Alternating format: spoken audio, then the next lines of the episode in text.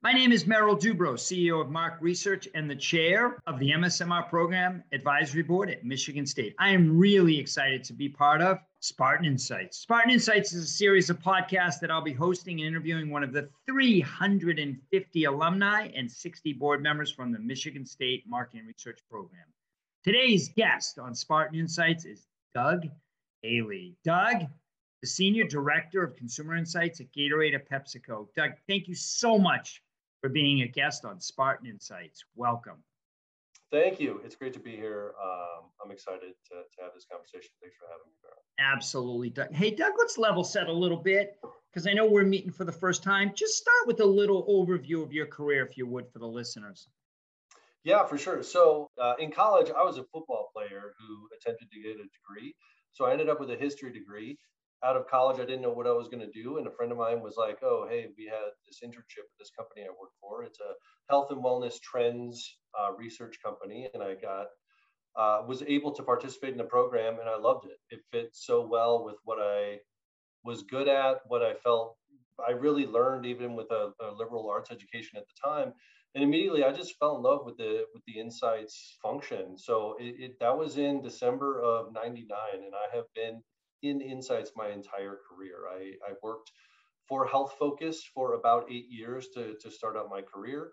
From there, I moved to Barilla, the uh, Italian pasta and sauces company, and all that's here in Chicago, uh, their their U.S. offices. And then in 2010, I moved to PepsiCo, where as, as part of PepsiCo, I worked on the Quaker team for about six and a half, seven years, and then I moved over to the the Gatorade, the sports and fitness business unit, which is Gatorade, Propel, Muscle Milk, um, PepsiCo sports and fitness brands. So yeah, I have uh, I have been in the function for over 20 years now, which is wild. Wow, amazing. So, what position did you play in football? I was a tight end. I was, I was wow. a tight end. I went to Drake University. Yeah, it was uh, it was fun. But you didn't want to play for the because I always, you know, I played baseball as a kid, and and I wasn't I wasn't good enough to play in college but I always wanted to play left field for the Red Sox. So did you want to play uh, tight end for the, you know, follow Mike Ditka's footsteps for the Chicago Bears or no? So my, my OC in college did call me Ditka because I, I was, uh, my, my game was more physical than it was finesse. But by the time I, by the time my junior year rolled around, I realized I wasn't going pro not only was I not, you know, I mean, it's the upper upper echelon. Of course, I, I dreamed of being the next next Ditka, but I, I was good enough being kind of my own Ditka, right? That's great. That's great. So, you know, in my career, I've had about seven jobs. In your career, when you kind of reviewed it, um, I thought I counted three. You and I both know graduates of today, they'll have three jobs in their first five years. Can oh, you talk a little bit about the differences in terms of some of the, the graduates that are going to come out in May who might want to bounce around about and maybe some of the benefits for staying and making sure you stay the right amount of time? I, I would almost frame it up in the same way I would, the way a brand looks at its own equity, right? You have short term, you have long term. What's right in the short term might not be the best thing for the long term. Because I think there's a lot of excitement when it comes to like, yeah, if I jump companies, I can make a little more money doing this quickly, I can get a new title. What I really gained from sticking with organizations for longer period of time is a level of expertise and trust right? You know i became the person people look to right? Like if you're if you're changing roles every 18 months you don't have time especially if you're changing entire companies right? You don't you don't really have the time to build your level of expertise. You're just kind of building your like you're you're kind of checking the box if i'm going to be honest like if we're if we're going to be honest right? You're saying oh look i did this i did this i did this i just yeah. want to go i just want to go. But what about being great at it?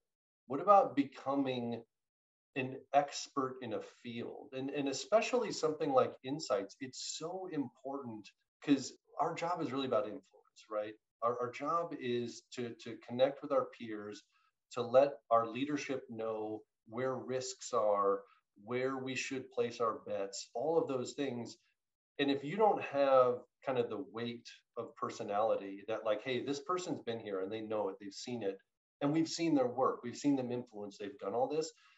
When I first came to PepsiCo, it took a good year, a year and a half for me to build that rapport, that trust that kind of personal branding that hey doug is someone we know we can go to for these kind of answers we know he's someone we can give a project to and he's going to deliver.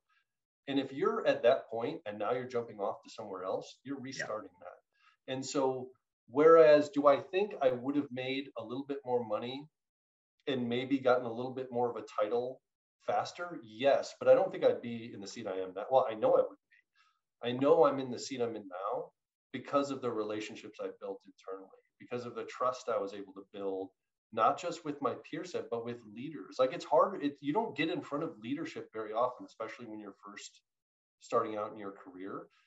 But if you're there a longer period of time, those things become more frequent. And suddenly you become that person that leaders are like, oh yeah, I, I remember that person from this meeting. They were great. Let's let's give this project to them. Let's emphasize them. It's the kind of thing that like just has to happen over time. You have to have a little bit of patience in it.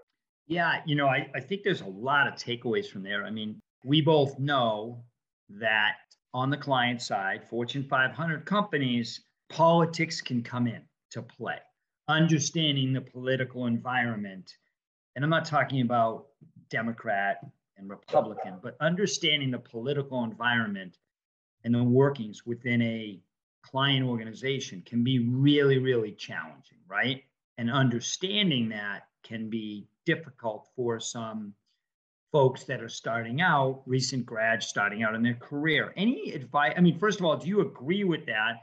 And then, secondly, if you do, any advice in terms of you know somebody who's graduating in May or a recent grad who's listening to this podcast, again, Spartan Insights, that can help them navigate through that because that's hard you you don't understand the political environment, you're done. Your career is over quickly before it started, right? No, for sure. So there's a couple things I'll say. One is I, I, will say, I think when, when we hear political environment, we immediately go to a super negative of like, oh, there's these people who believe this and there's these people who believe this. And like, look, if, if, if people don't know who you are, it's difficult to them for them to vouch for you, right? Not difficult, but impossible, right? Like the more connections you make, the more people like, oh yes, I know this person. I know what they're for. I know what they're not for. Okay, like maybe I, I haven't worked with them directly, but I have that connection, and therefore, like, how can we make this work for them? I think one of the keys as you're starting out is forming honest mentorships with people. And I say honest mentorships because one mistake I have seen is people coming out and just putting meetings on leadership's calendars and just asking them questions that they clearly got online that they're not really interested in. They just want me to know that they set up a meeting with me so that I know who they are. And it's like, no, no. If you seek out a real relationship, like, hey, I, I just want to understand, and you can tell when someone's listening, you can tell when someone's taking it in and engaging. They'll ask certain questions back to you when you say sure. something and so building those relationships quickly again it has to be honest it can't if you're just going to do a check the box thing that's actually worse because that that's like that's one of the political mistakes it's like okay yeah here's this person who's trying to put on a show for leadership but in the end are they really doing the work? I don't know. Whereas when you start building real true personal connections with people again it doesn't have to when i say personal connections it doesn't have to be like on like your personal life story but just a real human connection, just talking about work, talking about industry, talking about uh, your role in leadership and how things work internally, that's when you're going to get other people to open up and, and help you navigate that system because they know you're just trying to learn too, and they're more likely to be transparent with you. You know, there's about, I feel like an octopus now for a second because off of what you just said, there's about 10 tentacles I want to go over. But let's go with this. Obviously, you're very well spoken, a really, really solid communicator, somebody who really, I think, has a deep thought process on lots of subjects. And I think there's just tremendous learning. With that said, if I had to guess, there's some people who mentored you and helped you along the way, right? Oh, yeah. Can you just, you know, maybe talk a little bit about those people and what it meant to you and how you got to your career with their assistance and guidance? Linda Gilbert was the woman who hired me. She was the, the founder and owner of, of Health Focus International. And one of the things that she really took, because again, I didn't have uh, like a business degree at the time, right? Well, or to this day either. But, you know, I was just starting out. She saw someone with potential. And, and what I learned from her was this need of like it's about working hard, right? There are tools and like you're going to learn the tools along the way, right? Like you're to you're to pick that stuff up. But put in the hours, put in the time and get someone senior to trust you and they'll open up to you. And when I was in PepsiCo, Linda Lee, so like I so I've had like six managers who are Lindas. I'm not even kidding. Linda, Linda Gilbert, Linda Kabaka, wow. Linda Lee. There's another Linda in there I'm not thinking of. I apologize in advance, Lindas. Uh, but Linda Lee was one of my managers at Quaker who, what she really helped me identify too, is I was someone who was pushy. She, she influenced me to create like my own personal branding. And she's like, well, I'm your manager and I want you to put together what you stand for and what you do. And, and what I, and as soon as I got finished with it, I was like, it was so helpful to me. It was yeah. so, and she pushed me in a way that I didn't want to be pushed, but she knew it was right. And when I realized at the end, it was for me. It helped me understand what, what mattered to me, what I wanted, not, not only what I wanted to do with my life, but when I start hiring people for a larger team, what I expect from them. And, and what I expect from them isn't just like a photocopy of me. That's not what I'm saying, but like the behaviors that I really value and what I think makes a great insights professional and things like that, and really codifying it. So I've had honestly a series of incredible managers that that gave me opportunities and and pushed me. Yeah, you you have to be able. The one thing I'll say is, a mentor can only be valuable to you if you're willing to do what they recommend to you. Yeah. Even if you don't want to do it. Like again, like you're in a job, you have a manager. Sometimes they're going to tell you to do stuff you don't want to do, and in the end, you realize, man, that was the best thing I could have done. And, yeah. and so be open to to new ideas uh, and new pushes. That's great. I mean, it sounds like you've had some amazing people that you've worked with and for over your career. So we're going to switch gears just for a smidge because even though 20 minutes ago we were total strangers, now we're best friends for this question. I'm feeling it too. I'm, I'm yeah, I am. I am feeling it. I am feeling it. So you and I are best friends, and we're outside, and I'm like, you know, Doug, God, I've been working for this company for five years and I'm just, I've got this new boss. I'm not connecting with them. Um, I don't think they're treating the department fairly. I just think that I'm just having trouble. What's your advice for me? As I was saying before, so I think the first step, like what I learned, is that personal branding exercise. And whether or not, like, I think when you think of personal branding, it's a lot of the how, but it's also like the goal setting. It's like, what do you want to do? What do you want to be? Sure. And you're not going to like every manager you have. I, I will say there's like I can think of one manager in particular that like I really had struggles with, but mm-hmm. whom I also learned a ton from. Because in the struggle, I learned how to manage that, right? Like we had a lot of disagreements, but I forced myself to learn how to connect with this person to still deliver high quality work and have this person see me for being able to do like I had to adjust a lot more than they had to adjust to me. That, that's yeah. simply the relationship of manager to direct report that, that you kind of have to work through, uh, which can be unfortunate. Be honest with yourself. Are you doing that? Are you committed to doing that? And if you are, it can be a great learning opportunity. And maybe you have been doing. The other part of it is it have you already been doing that and has nothing gotten better? Are you yeah. miserable? Like, are you the kind of like I went through a period where every Sunday night I just dreaded going to work and uh, yeah. it, ruined my my thing. Right when we were growing up, it's working for the weekend. Yeah. Right. Yeah. Exactly. Not a fun it's... thing to go be around.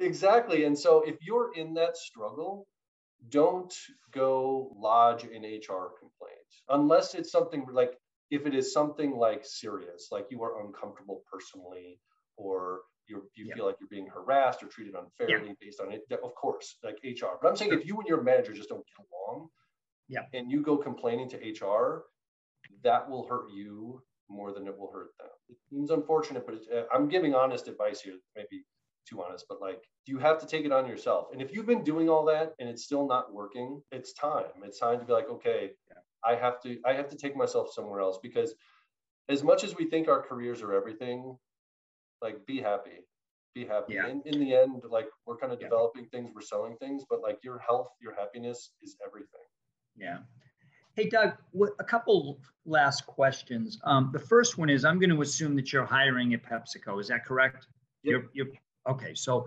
So, congratulations, you got 20 resumes. Can you give a little best practice of, hey, this is what really stands out for me, getting it down from 20 to five? Let's start with that question. Is there something that gravitates to you in your eye that you really like to see? For sure. Like, and so when you talk about that first level, you talk about the yep. resume, right? The, the, the resume things that are going to pop out on me are like are actions, influences, things that you have influenced change within an organization. You know, the tools that we use, they're just tools, right? And so, you know, it's not enough to say, hey, I have experience in doing these things. Okay, you have experience in using this type of tool, but what did you use that experience to do? How did you grow the business? How did you solve a problem? How did you influence a leader using that information, right? Because that's again what we do. Like, we are not data providers, we are change agents in an organization. And, you know, it, it is up to us to use data and, you know, both, you know, numerical data and human data, you know, big data and deep data to influence our leadership to make the right decisions. And so within a resume, it, it, like I said, it's it's not just checking the box of like, oh, great, they know how to use these things. How did they use those things? Got it. And then I'll, I'll like the next level down. I'll even say is in an interview, the personal trait I have the most passion for is intellectual curiosity. Be yeah. someone who does more than answer the question. Like you will be, hey, what about this? If somebody says, hey, where's our brand equity right now, and you come back with a slide that says, here's our brand equity, that's not enough. Like I asked you the question, like versus you come back and you say, well, hey, I, I, started to look at our brand equity and then this number popped and it was odd to me. And so I looked into this, which made me go into this. And suddenly I went into the spiral. Yeah. And now I have these 15 pages that help me understand. Like, okay, that's what I'm looking for. I'm looking for someone because that's what we need to be. Because a lot of times our, our peers come to us with a very specific question. But like in order to actually grow the business, we have to think beyond the question they asked us. What problem are we really trying to solve from a business? Yeah. And it's usually beyond that single thing they're asking. Yeah. You know, it's interesting. So don't judge, but on Sunday, well, Friday and Sunday, I played in a pickleball tournament, the Texas Open, which had 1,100 people uh, wow. uh, playing in this tournament. Big, yeah, it was a big tournament. Actually, got bronze on on Sunday in the in the men's doubles. Shout out to Darren Levine, my my doubles partner. I like and I call it connecting the dots, right? So here we are with probably arguably the fastest growing sport definitely in the United States, maybe in North America, maybe even beyond. I don't know. Eventually, it's going to be an Olympic sport for sure. But to me, when I looked around and I saw all the sponsors and stuff like that, I didn't see Gatorade, the official drink of pickleball USA, worldwide, whatever. And I like asking those questions and framing it like, you know, is that something that you guys should be attached to? Because, first of all, getting in at an early age, you know, when it's maybe two or three years, four years of this sport. Do you do you look at things like that as well? For sure, and, and it's a tough thing too, because because we get we do get that question a lot. We we get that question of like, how come here and not here? And you know, without getting into like the the super details of our budget and how you know we, we spend all our money, we do have very large properties. And the fact of the matter is, you have to make choices, right? Like sure. like in the end, as a marketer, as a spender of a budget, you yeah. have to make choices. And, and so oh, yeah. while we would happily put Gatorade everywhere, there are some places where other companies outbid us simply because we have to prioritize one area over the other. And that is not a, an affront to pickleball whatsoever, as much as it's a, a base reality of, of yeah. marketing. And, and it's a key thing to learn early, right? It, like learn marketing mix, learn the parts of your business that are most impacted by the different areas of your marketing spend. Like those are such crucial drivers of the choices we make in our organization. Yeah. And we may not like it all the time, but it but again, that's how you become a key partner is, is to be able to say, like, hey, I know we really want to do this. This is exciting and this is growing, but this is how much money we make over here. Yeah. And then therefore we can't really afford to make this decision right now. Yeah, no, I think it's great. In closing, Doug, what would you say to the May graduates of uh, the MSMR program at Michigan State? Any advice, last last minute parting words that they can really hone in on for for many decades to come? Be open. Be make, make it personal, make it about relationships. So many of us start off with goals that are very tactical and specific or like title driven. You know, and, and, and I'm not saying that's wrong. Like, obviously, it's easy for me to say I'm leading insights for you know one of the coolest brands in the world, right? But but realistically, it took a long time to get there. And there were some roles I took that I didn't love, but they were necessary. But what yeah. got me through those were the personal relationships I had. Like like every step along the way. And that's where I was even saying before, Merrill, about like you're in that tough situation with your manager. Like, do you have other people you can lean on? Do you generally enjoy your job, just not your relationship with your manager? Like maybe that's something you can deal with. But like try and make choices and because and maybe it's something maybe i'm being a softie because of covid and everything we've been through last two years too but it's like yeah. enjoy yourself right like this is all too short for us to like spend 60 hours a week in a job working with people we don't like just so we can try and be senior manager in two years instead of 18 months right yeah. like it's like stop and take a step back and when you're in it enjoy it like make good personal connections, enjoy yourself. This is a fun job. Have fun with it. Yeah, you know, I, I love that word, Doug, enjoy. And that's one of the takeaways from this terrific session with you on Spartan Insights. I really appreciate your time today. You've been listening to Doug from PepsiCo slash Gatorade. My name is Merrill Dubrow. Thanks for listening and have a great day, everyone.